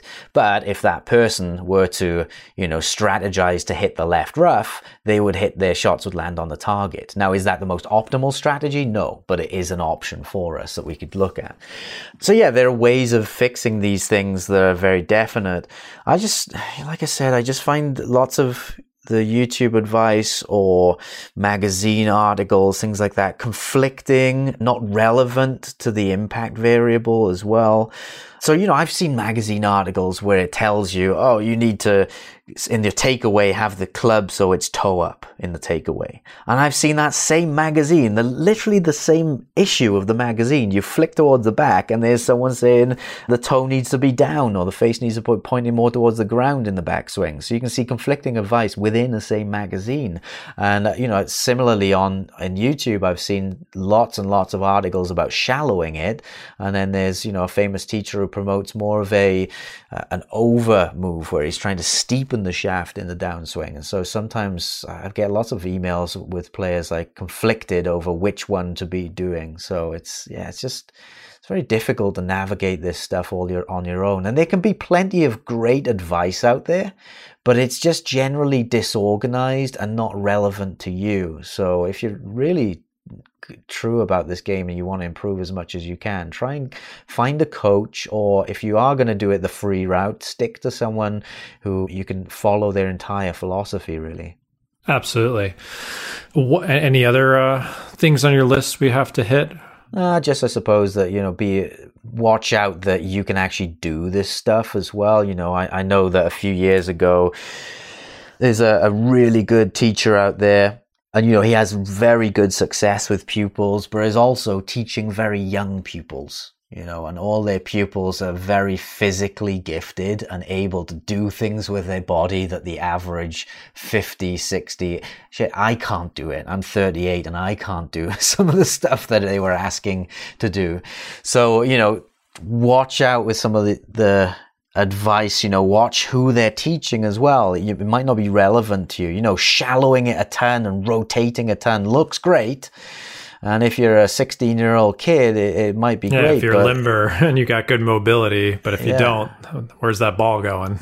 Exactly. You might be you might be better off looking at someone who coaches senior players if that's more your speed, what your body is, or even just looking. I, I love looking at senior swings as well because it's more relevant to the average golfer because those guys are full of injuries and physical limitations, and it's just a it's a good exercise in seeing what can actually work. You know, especially if you can't move your body effectively. So be aware that not everything's relevant to you physically as well. Next thing, Jon, I wanted to move on is coaches. I don't want to denigrate anybody here. It's probably it's probably going to happen a little bit, but I really the goal of this is to make people more, again, critical thinking. And even if you were to get coached by me, you know, feel free to ask questions and press my knowledge to see if what I'm doing is is right. You know, I love it when someone challenges me a little bit, especially if it makes me think outside the box yeah, coaches. What what are your opinion on golf coaches? I mean, in general, I think there it's like any profession. There's great, good, not so good. you know, there, there's there's a wide variety of coaches out there. I get a lot of messages from people, you know, who've worked with a coach and they haven't gotten better. But I've also gotten a ton of messages being like, "Wow, if I, you know, once I spent that money on lessons versus purchasing the new driver every year, I, I got way better. So it's my belief overall, and we've done episodes on how to work with an instructor. It's my belief that it's the safer investment for a golfer to work with a qualified swing professional versus trying to figure it out on YouTube. Like if you told me those were your two options, I'd say don't buy the $600 driver, invest in a series of, of lessons with a coach and I think you'll have a better chance of improving. There's no guarantees in golf. But yeah, I believe in swing instruction. It's helped me. But there are circumstances where it's not the right fit or you're getting information. There are some instructors who like to teach one swing and they're kind of set in their ways. I'm not a fan of that type of philosophy. I'd rather someone who has a better understanding of matchups and is going to kind of see what's going on with your ball flight and work backwards to seeing how to fix that versus saying like okay this is how i like all my students to swing the golf club. Like i'm not a big fan of that. So there's some opening thoughts for you. Yeah, I mean, obviously, the probably the best source of information you're going to get to improve your game is going to come from a teacher because these are guys that, in most cases, they can play the game. Not that I see that as important, but it doesn't hurt to be able to play the game. and they've also sp- they spend their lives. Most of the coaches I know, at least, spend their entire lives constantly researching the game. And also our information is battle tested. So, you know, the phrase I use all, all the time. Well, yeah, this is how golf pros think. They know that if I implement this in X amount of players, what success rate is it going to have? They might not be able to, they might not verbalize it like I do, in that that way, but they instinctively understand that oh, this intervention I've done has had success. When I've had slices in the past, when I do X, it has more success, and so they know how to teach. They know how to get results in you. Pros are going to have, on general, better advice. Now, I know the argument to that will be lots of people will say, well, I went to a pro and they made me a hell of a lot worse. Well, yeah, this can happen as well. I mean, there are lots of traps we fall into. We shouldn't just take it that a pro is going to give adv- good advice. There are lots of pros who, I'll be honest, they sell Mars bars for 90% of the day and then they go out and they do a couple of lessons at the end of the night. They're not, you know, fully immersed in instruction. And then there's some other pros like myself and, and most of the people I hang around with who every waking hour they're discussing with other pros what worked that week, what didn't work, what's new in golf instruction, what's not working, what are the tried and tested things. We're constantly, I spend, people ask me how much I work. I'm like, well, my brain never stops. Even when I go to sleep, I'm dreaming about this stuff. I'm constantly trying to improve my craft.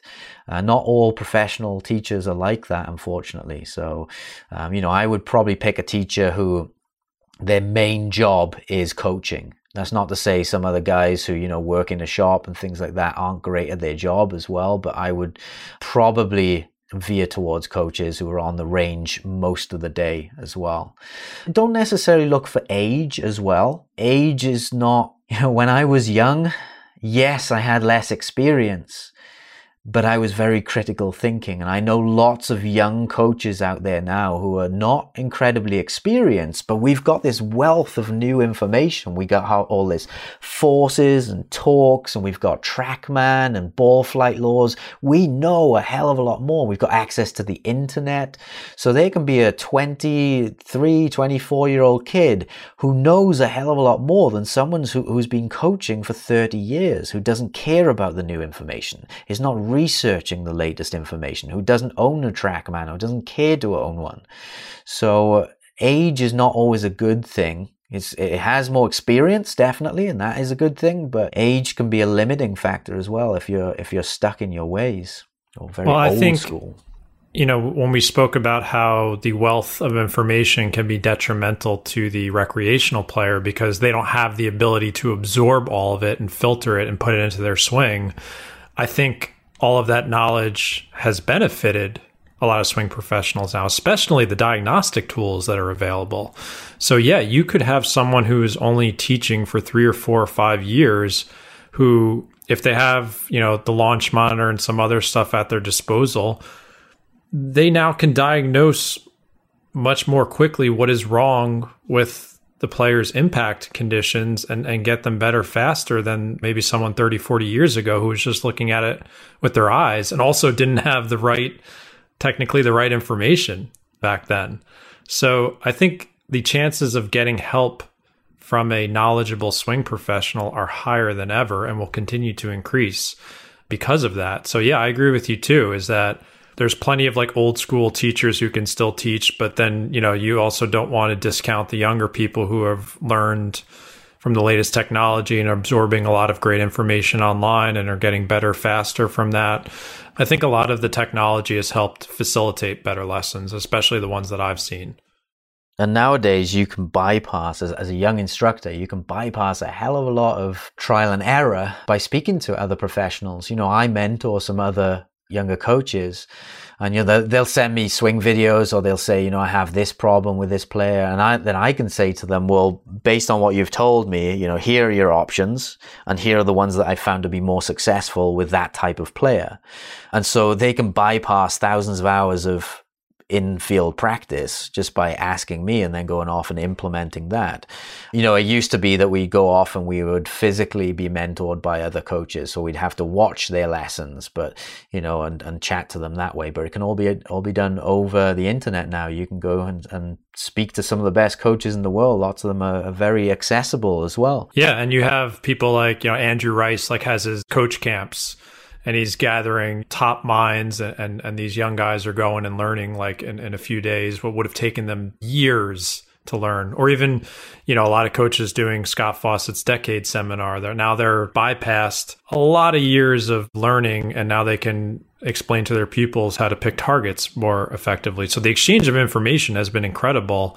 But i think the main thing that we're talking about is that like if the information's at the top and the golfer goes straight to it and has no intermediary, that's usually a low probability of success. However, if you have the swing professional in the middle of that and they are learning, filtering, and then dispersing what the player needs to hear and not everything else, that's the much better chance of success. Yeah. Yeah. Some of the traps with that, I suppose, are similar to content creation, right? even if, you know, there's always new technologies coming out. There's things like force plates and, you know, that we're going to have AI ability to just hold your phone up, take a video of a swing and then all of a sudden get all the angles of your body and everything like that. And while those things are great, you know, the people who, produce those products, they have very big incentive to sell that to people, and that might not always be the best option. you know, there are there are certain scenarios where we've gone down rabbit holes when things like the K Vest first came out, and all of a sudden we could see every angle in 3D of what the body could do. Lots of instructors became uber technical and tried to box people into what they thought was right. You know, like a perfect kinematic sequence, for example.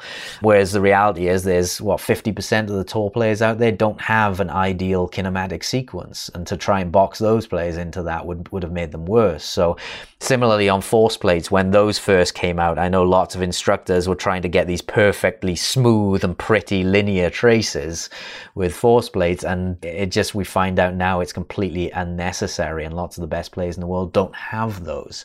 You can be too much of an early adopter as well of te- new technology and new information, and have it not tried and tested So I'm always very cautious when there's new stuff come out and to try and be very critical thinking of it and see what the practical implications are for it. Yeah, you always got to have a balance, that's for sure. I've just always believed that the coaching instruction ultimately boils down to communication and the most skilled communicators will absorb that and make the appropriate determination so that the student can say, okay, I don't have to worry about 17 different things when I'm swinging.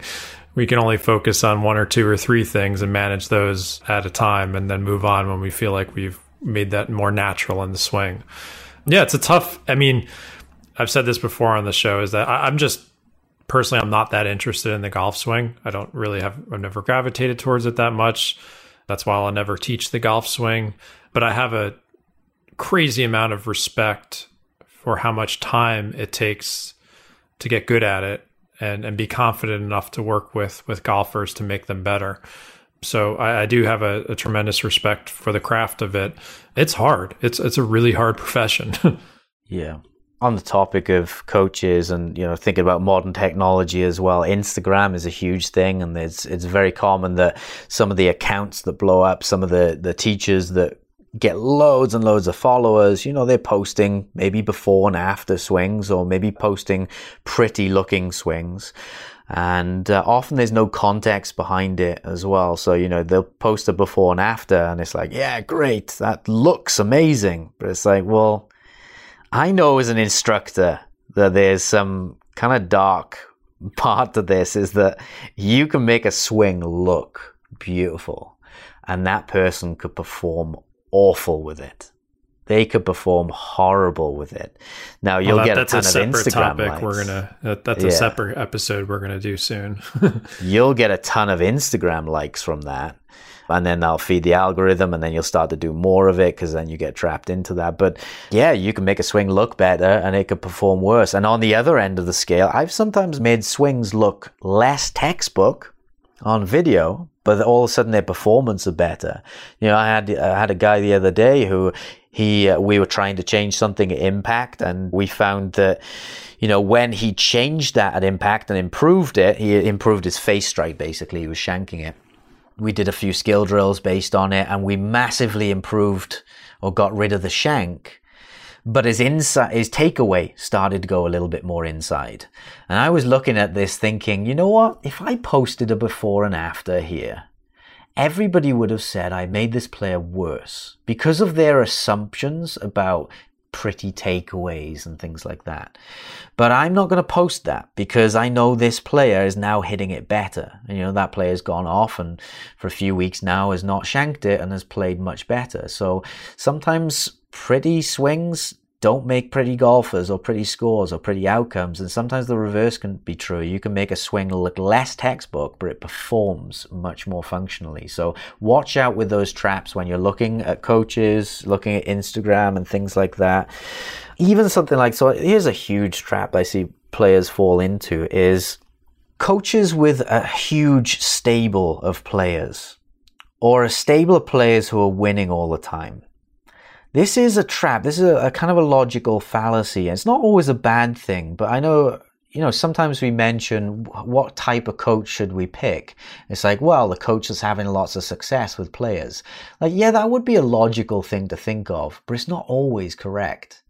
Because think about it, right? You could have a coach. I know this to be true. There are coaches out there who have maybe taught loads of players and then they've had one success right? That they've had one player who's gone off and had huge success. What happens? People look at that coach and they go, oh, their player's been successful. I'm going to go to them. And as more players go to that coach, that coach is going to get more success because they got more players now. And as they get more success, the good players are going to say, I'm going to go to that coach. He's having loads of success. And as that coach gets more and more good players flock to them, they're going to get more success because they're getting good players flock to them. It's not necessarily what the teacher is teaching that is causing the good success. In fact, I know that there are some coaches out there who've, they're having lots of success, but they've, they've also ruined a few players as well. But you don't hear about those stories. You only hear about the successes. So it's just, it's just something to be a little critical thinking uh, about because it is usually a good sign that if a coach is having success with their players, they're probably doing a good job. But it's, you've got to be a little bit more critical thinking about it. It's not always the, the case. Does that make sense? Yeah, I mean, I think when you are going to work with someone and you know you maybe have your introductory session and you're thinking wondering is is their communication style fitting me? You're going to have to give it some time. And as a critical thinker saying like well if you listen to us saying like is this teacher helping me with my big 3 here? Am i seeing more improvement? And, and it, is this and you could ask those questions like why why am i changing this in my swing? How will it help there. So hopefully we've given you some things to think about if you do listen to this show. But yeah, it's tough because I've befriended so many different instructors, I know the ones that have gotten that type of success and I see how it feeds upon itself. And not to say they don't deserve it, but then I also know a lot of coaches who don't seek that out. They don't have big social media, but they're every bit as good and they're just not as you know, sometimes in that profession, you need to be kind of your own cheerleader and make sure you're getting that attention because that is what gets you more students. So, in terms of the golfer who interacts with these coaches, that yeah, you can't just assume based on the reputation that it's going to work for you. Try and think critically and don't assume that it's going to work out based just on reputation. Yeah, there there are loads of great coaches. I want to finish that. There are loads and loads of great coaches. oh, coaches so out many. there. yeah, especially now with the amount of education that we have. It's just to be a, just a little aware that just someone has a big following, or they have a stable of players, or they have pretty swings on their Instagram feed. That doesn't necessarily make them a good coach. It doesn't necessarily make them a bad coach either. It's just be critical thinking about it. You know, I would start to ask that coach. You know, especially especially if you're having lessons with them, you know, why are we changing this effectively? If a pro, pro says, right, you need to do this at the top of the swing, it's fair game for you to ask them, well, why? What is that changing for me? What, specifically, what is it changing at impact? Or what is it improving the consistency of? Because the result is caused by a changing impact. That's undeniable fact. The result is improved by a change at impact. So if someone is changing something in your motion, there has to be some logical relationship there. If there's not, if the coach can't explain it, if they're just changing something for aesthetics reasons, that's the wrong reason to do it. Now, the, the only other thing would be like to prevent injury or something. You know, there may be a cause to, to make a change to prevent injury. They should also get measurable results as well, the coach. Now, this doesn't mean instant, you know, because sometimes when we change something, when we change something new, it takes a little bit of time to get used to it. You may, you may need more practice as well. We may need for the other variables to start to come together, but there should be some kind of measurable result. So, for example, if I have a player whose path is 15 degrees left and they want to learn to draw it, I've got to show measurable results, at least on the level of did that swing path number change? If it didn't, if we can't get that to change in a lesson, then I'm not doing my job. luckily, I get a swing path to change every single time I do it. I haven't had that a lesson where I can't do that. Or if someone has a shank, for example, they have to see measurable results in changing that. You should, within an hour, be able to see a move in the average strike pattern away, away from the heel. If they're not, if that's not happening, in my opinion, that's poor coaching. Either from the information that the coach is giving you is not good or they're not giving you the process that you need to improve it. Sometimes the information is good, but you're not doing it because you're, you don't have a good process. And again, that comes down, a lot of that is on the instructor as well. But that doesn't necessarily mean that you'll go off hit at the end of the lesson hitting every shot well or every shot better. There's still going to be practice needs to be done on your, on your behalf. But yeah, you know, you don't want to be if, if you're with an instructor and you've been with them for three or four months and you're not seeing anything change, there's probably a problem there. Yep, we had that conversation with Shaheen Nakhjavani. You can go back to that episode where we kind of talked about the time and the process with lessons and what you can expect. I thought that was a great episode. Well, we're well past our usual time. Any other thoughts? Or are we uh, ready to give people yeah, our just... emails for the hate mail? well, I just kind of wanted to talk about, you know, finish that by what is good advice. You know, I suppose it's just a summary, the the complete black and white version of what we just did. So, what is good advice? It gets to the actual problem. You know, we've talked about the impact variables. There are seven impact variables, of which we talk about three being the big ones ground contact, face contact, face direction. The swing advice should be relevant to that. So if you are slicing it, you've got an open face to the path. You need to either change path or face or a combination of both. So the advice needs to be relevant to that. It can be geometry based as well. There are lots of facts. If you do X in your swing, it will affect the impact in, in Y way. And then you can use my battle tested concept of if I give this move to 100 golfers, it's going to have this success rate. So I know that there are certain things based in geometry, and then there's certain things that have a higher percentage success rate when you give to an actual human. So it's kind of battlefield tested. Ideally, the information should solve as much as possible with minimal information. So I know you talk, Jon, about how you don't want a bunch of things running through your head. So if you can solve two or three impact problems with one thought, then that's the best option. Has a long term outlook as well. You know, say for example, someone's fatting the golf ball. Well, you could just whack the ball back in your stance, or you could work on a later release. Well, a later release is probably going to have the best long term benefit for you over just putting the ball back in the stance.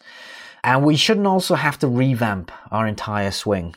I think good advice should be a case of what can we add to your existing swing that will make it better, make it function better. Now we can also make it look better, but it has to have function as the primary goal.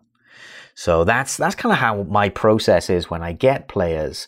I try and base everything in facts. I look at the outcomes they need to change, right? So if you came to me for a lesson, Jon, you might say, I'm struggling with hitting fat shots. So I'd say, right, you need to change ground contact. Then we look at the options for that. It could be moving your low point forwards. You might send me some data and I might see that your angle of attack is too shallow. And so I say, right, this player needs to move their low point forwards.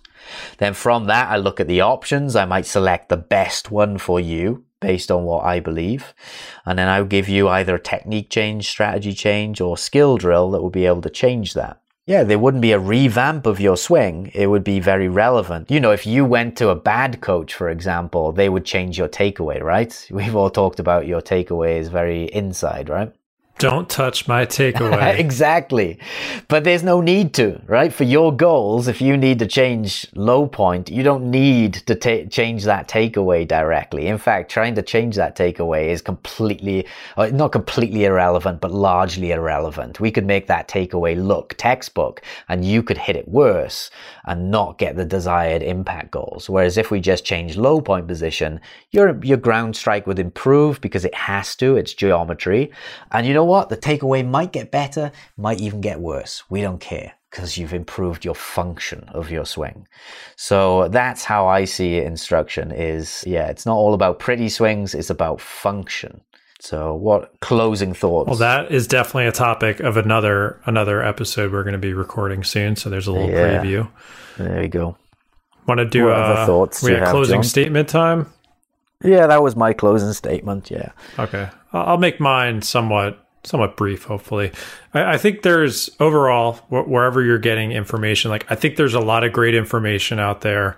I think there's a lot of well intentioned people. And then there's some bad information from people who don't know what they're talking about and some bad actors as well.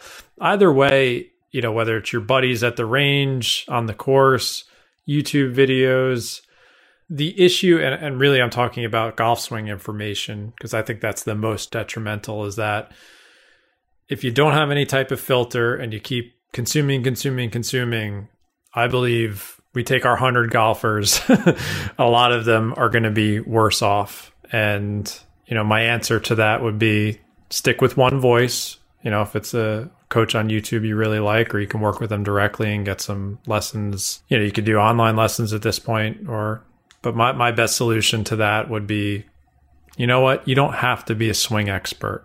Leave that to the people who know what they're doing. You want help with your swing? Go work with a coach.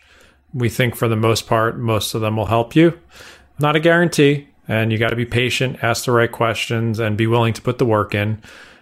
I just strongly believe that there are a lot of odds stacked against you online when it comes to this type of information. So do your best to filter as much as you can and not get stuck. Don't get stuck in the algorithm. I guess is my my main word of caution. So that that that is my closing statement. Yeah. Yeah, I hope the information in the future it, it is getting better. There's plenty of good stuff out there, but I hope information in the future becomes more fact based, so very impact relevant. You know, if you're trying to fix a slice, you got to be fixing path or face. Uh, geometry based as well, so that goes into the fact based stuff. Battlefield tested as well, and then also explained when it's relevant to you. You know, you can't just it can't just be a video thrown out there saying this is for everybody. I mean, there can be some stuff, but yeah, explaining when it's relevant to you, and more importantly, when it's not relevant to you as well. And that's what I try and do in all my programs as well. So obviously, there's a plug leading to my stuff.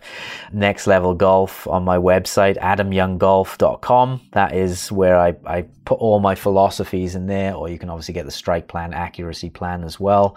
But with that said, you know, I just hope that people become more critical thinking at the very least if you're going to stick with free advice, definitely. For sure. And you can find me if you have some hate mail for me. I'm at uh practical-golf.com. Check out my book, The Four Foundations of Golf, which is not about the golf swing, everything else. We appreciate everyone listening, and hopefully you got some new critical thoughts from us in this episode. And we will see you next time with a new one. I think you were pretty tame in that one, Jon. I'm, I'm going to get all the hate mail, if anything.